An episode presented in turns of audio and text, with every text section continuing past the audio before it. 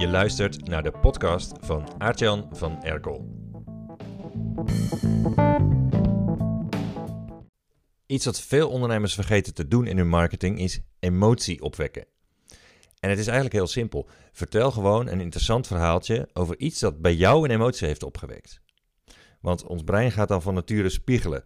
Ga maar na, als iemand opeens boos tegen jou gaat doen, wat doe je dan? Ja, dan ga je boos terug doen. De meeste, meeste mensen doen dan boos terug. Behalve mensen die heel zen zijn. En als iemand iets heel vrolijk lachend tegen je vertelt, dan word je daar al snel vrolijk van. Dat is het brein dat aan het spiegelen is. En daar kun je gebruik van maken in je marketing. Door een verhaaltje te vertellen dat bij jou een emotie heeft opgewekt over zo'n voorval. En dat kan dan iets zijn waar je, wat je heel grappig vond, waar je van in de lach bent geschoten. Maar het is net zo fascinerend voor mensen als je vertelt hoe het voor jou voelde op een moment in je leven waarop mensen jou buitensloten of in de steek lieten of uitscholden. Mensen voelen nou eenmaal graag met je mee. Als je het tenminste goed doet. Want je moet wel uitkijken dat je zo'n verhaaltje niet vertelt als een soort therapie. Of, eens even om, of, of om eens even lekker leeg te lopen, omdat het je nog steeds dwars zit. Dat is heel onaantrekkelijk. Want dan is het gewoon 100% jouw eigen zaken. En voor de meeste mensen is dat niet interessant genoeg. Sterker nog, vaak voelen mensen zich dan een beetje gegeneerd of ze voelen zich buitengesloten, maar dat, dat stoot in ieder geval af. En zulke verhalen kun je wel aan vrienden vertellen als je een, luisterend oor nodig hebt, maar doe dat dan privé. Doe dat niet aan klanten in de marketinguiting.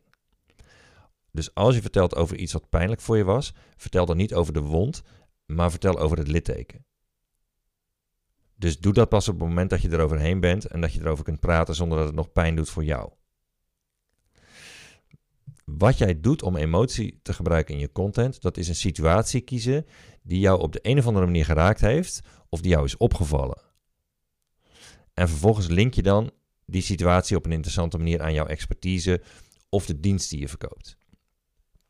In mijn boek nummer 1 leg ik uit hoe je dat doet en ik geef tientallen tips voor het opwekken van emotie in je marketing. Sommige lezers die worden daar vrolijk van, zoals M. Donker, die in een review op Managementboek zegt: Ik heb dit boek voor het slapen gaan gelezen en heb mijn man meerdere keren keihard wakker gelachen.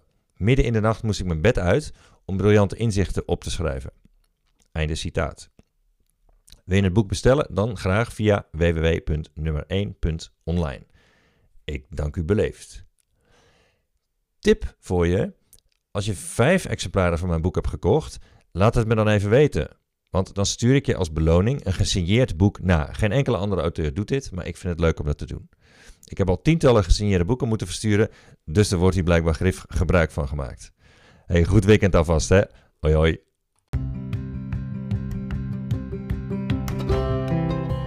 Mijn boek nummer 1 stond anderhalve maand op 1 in een managementboek top 100. Als je wil lezen hoe je de bekendste naam wordt in je markt en klanten krijgt voor het leven, bestel hem dan via www.nummer1.online. Het is een poepchique hardcover en hij kost maar 23,99. www.nummer1.online Met gratis audioboek.